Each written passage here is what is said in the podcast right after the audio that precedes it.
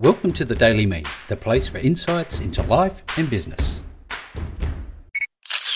Hey, it's Rick Nusky here, and welcome to the show. I was going over my uh, Welcome to the Show 1.0, the complete podcasting system for your business book, and I was thinking, hmm, there's so much good stuff in here that I really wanted to break it out for you. And if you don't have a copy of it, I'd suggest you go out and get one. You can go to um, Podcasting Central, which is our Facebook page, uh, sorry, Facebook group. Join the group, and there's a link to download a copy of the book completely free. I recommend you get your hands on it. But one of the things that I, remember reading inside the book is about Richard Branson, and how he launched products and how he, you know, had uh, people working with him to make sure it was successful. Now, uh, in terms of podcasting, although it's not a Richard Branson level thing, there is a need for you to think about how to make your launch an event, just like Richard Branson. You know, he drove tanks through the city of New York City to, to launch a particular product. And I, I know you're not going to launch, uh, you drive a tank through New York City to launch a podcast, but what he's doing is he's making fanfare of it. He's making an event of it. He's making it a memorable experience. Now, for you to get that sort of um, result will require some planning. You will need a podcast launch plan instead of having a I guess, you know, put it out there and hope for the best type of approach, which is what a lot of podcasts do. Set yourself up with a plan, a podcast launch plan, and surround yourself with friends, colleagues, you know, people in your team that you hire or whatever your situation is.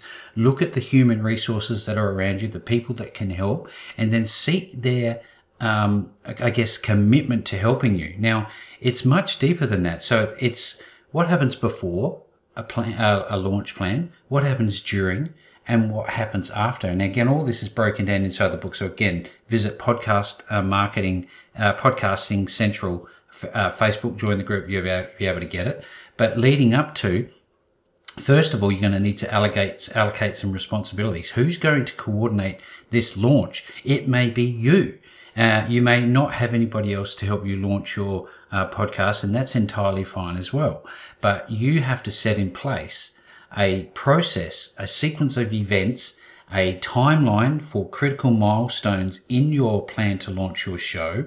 You're going to need information that you either provide to the people that are helping you. So you might have a series of emails that they might send out. You might decide that, hey, look, I can joint venture with this particular business because I know that they'd be interested in doing this. They may have an email list. So what are you going to do to make sure people know about it? Well, you're going to have to have a sequence of email correspondence and people are going to be uh, busy that are going to help you and they're going to be, uh, you're going to need to remind them. And this is why I think having somebody to uh, be responsible for coordinating each of the activities leading up to, during on the day, and after. Now, one of these things uh, to make sure you have a successful event is not to send people to a podcast that has no content.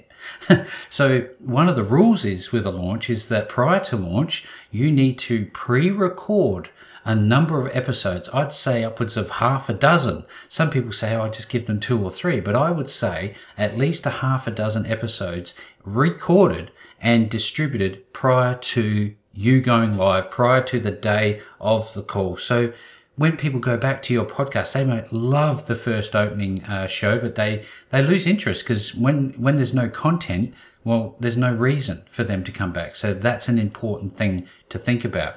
But beyond that, on the day, you need to be actively monitoring comments in social feeds and um, you know doing what you can to engage with your newly formed audience. You know you may have an existing audience that you could um, encourage to come look and look over to your new show. You might have an existing client base that um, you're introducing this to. So if you don't have the ability yourself or the time to do that, to engage on social during launch day, make sure that you find somebody that can be responsible on your social feeds to interact, ask questions, provide information.